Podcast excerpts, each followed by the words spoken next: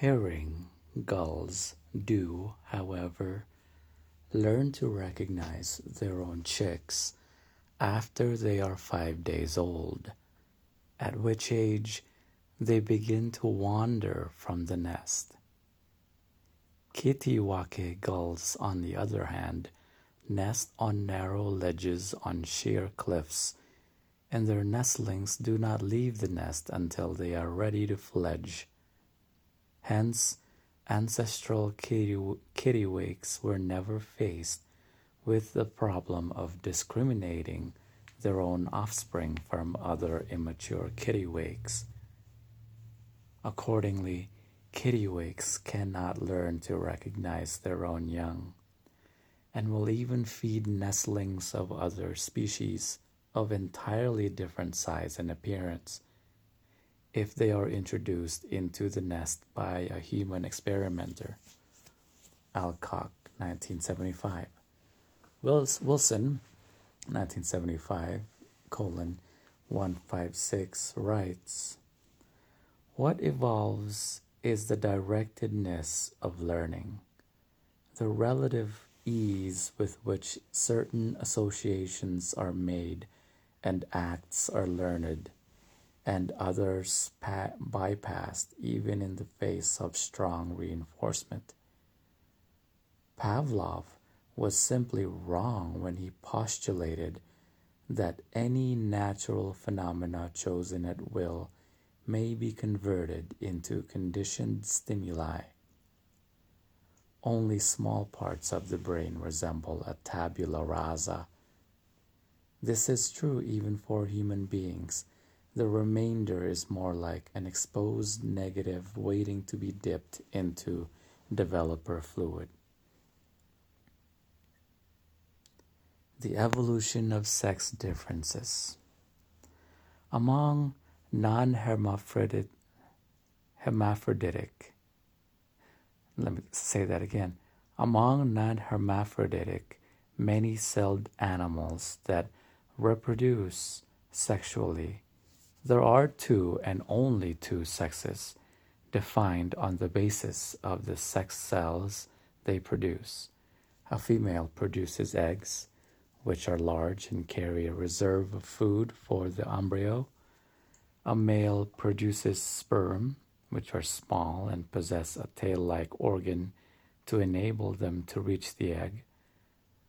Some sexually reproducing animals exhibit few additional male female differences. This is true, for example, of some marine animals such as starfish and sea urchins. With external fertilization, Maynard Smith, 1958. But because a female invests far more energy in an egg cell than a male invests in a sperm cell. In most species, selection has favored females who sequester and protect this investment, leading to the evolution of internal fertilization and primary sex differences in reproductive anatomy, which, in a sense, parallel the differences between egg and sperm.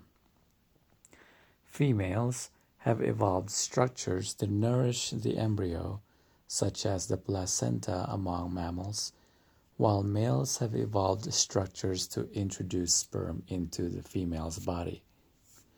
Maynard Smith, 1958. The high initial female investment also explains why females rather than males generally provide parental care. Wilson, 1975. In addition to primary sex differences in gonads and reproductive organs, most animal species also have evolved secondary sex differences in structure, physiology, and behavior.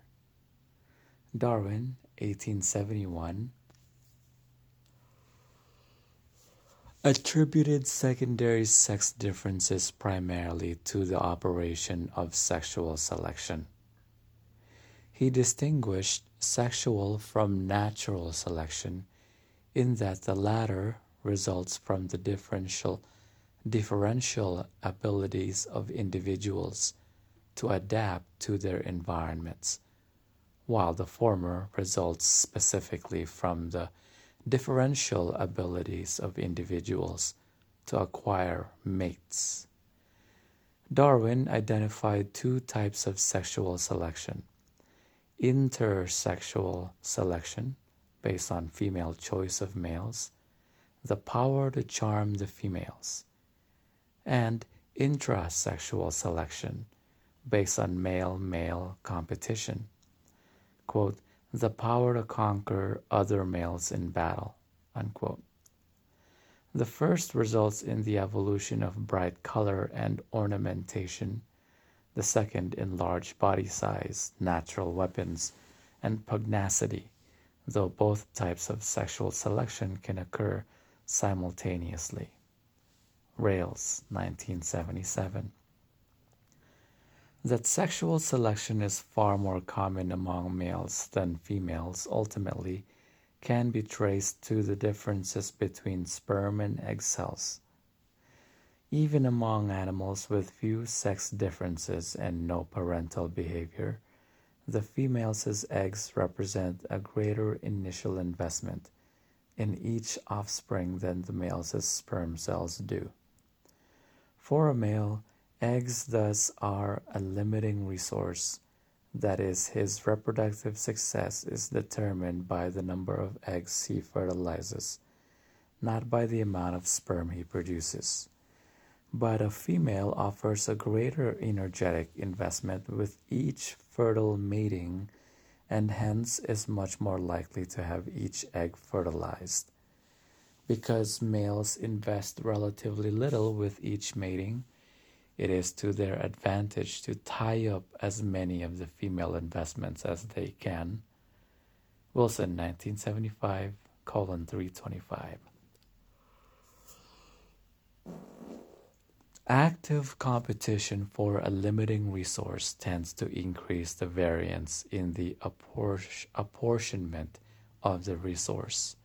Some individuals are likely to get multiple shares others none at all. The resulting differential in reproductive success leads to evolution in secondary sexual characteristics, while the more competitive sex, Wilson, 1975, colon 325,